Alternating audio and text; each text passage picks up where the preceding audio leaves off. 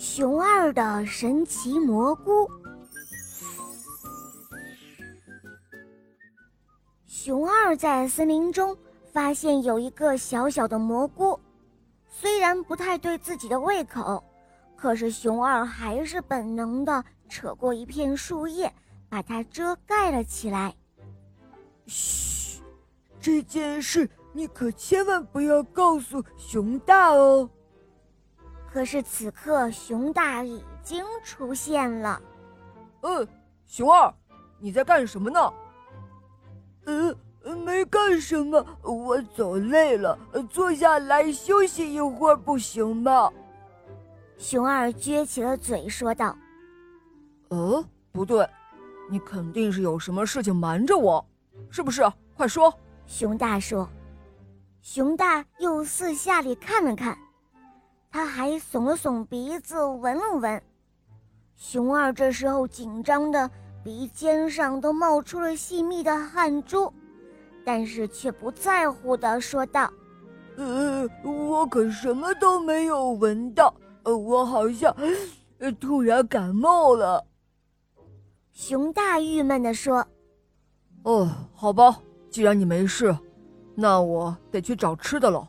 刚下过一场雨。”我最好能找到一朵胖嘟嘟的蘑菇。熊大说完，向森林的深处走去了。熊二在那一朵蘑菇上又遮了一点草，因为他发现兔子阿三来了。他和阿三是好朋友，而蘑菇又是兔子的主食。既然和阿三是好朋友，怎么着？他都得邀请阿三共同分享蘑菇的，可是这蘑菇实在太小了，熊二郁闷的又遮上了一点草。阿三和熊大一样的热情，熊二干脆就躲了起来。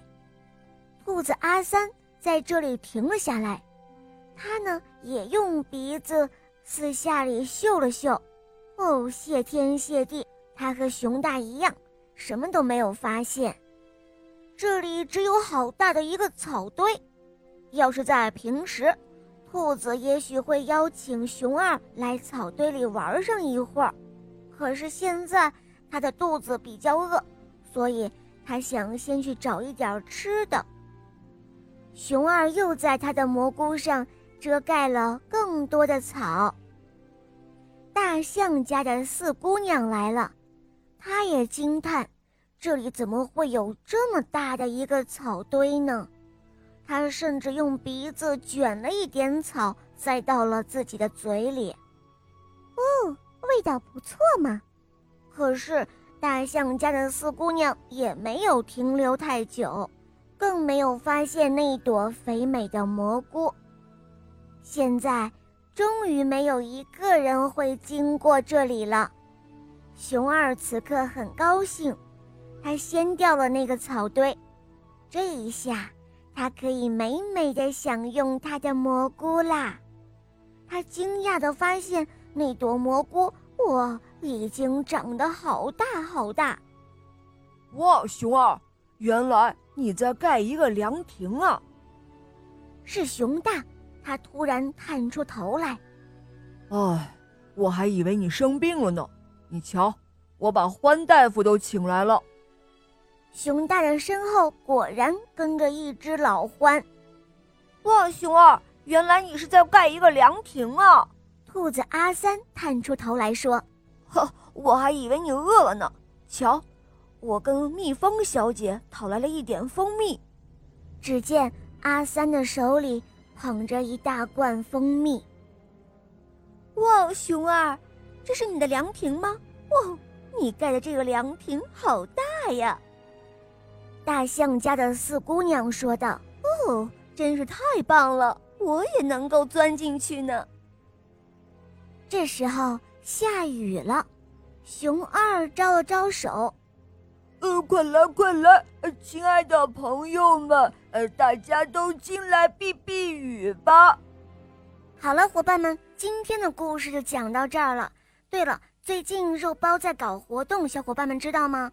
在小肉包的睡前故事里面有活动哦，活动有小肉包的玩偶礼品，还有赠送的点播故事。这个活动是怎么来获得礼品呢？是盖楼活动，盖楼就是评论，在那个故事里面使劲儿的评论。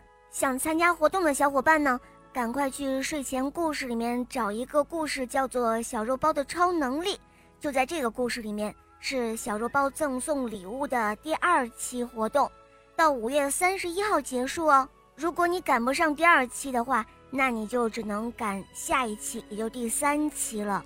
不过五月三十一号第二期才会结束，相信你们都会来得及哦。我们再来说说第二个活动吧。第二个活动呢，就是小朋友们使劲儿的收听小肉包的童话故事，在我的首页呢会有很多我讲的故事，大家可以去收听。然后听的越多，听的时间越多。那么每个月就会有一个收听排行榜，肉包呢会在排行榜中抽取前三名来赠送点播故事哟。所以小伙伴们使劲儿听故事哦，每天都听。以后呢，我们会每个月把这个排行榜的名单发到小肉包的故事圈子里，或者会在故事公布名单的。只要你每天都听故事，到时候你就会知道。每个月的前三名是谁哦？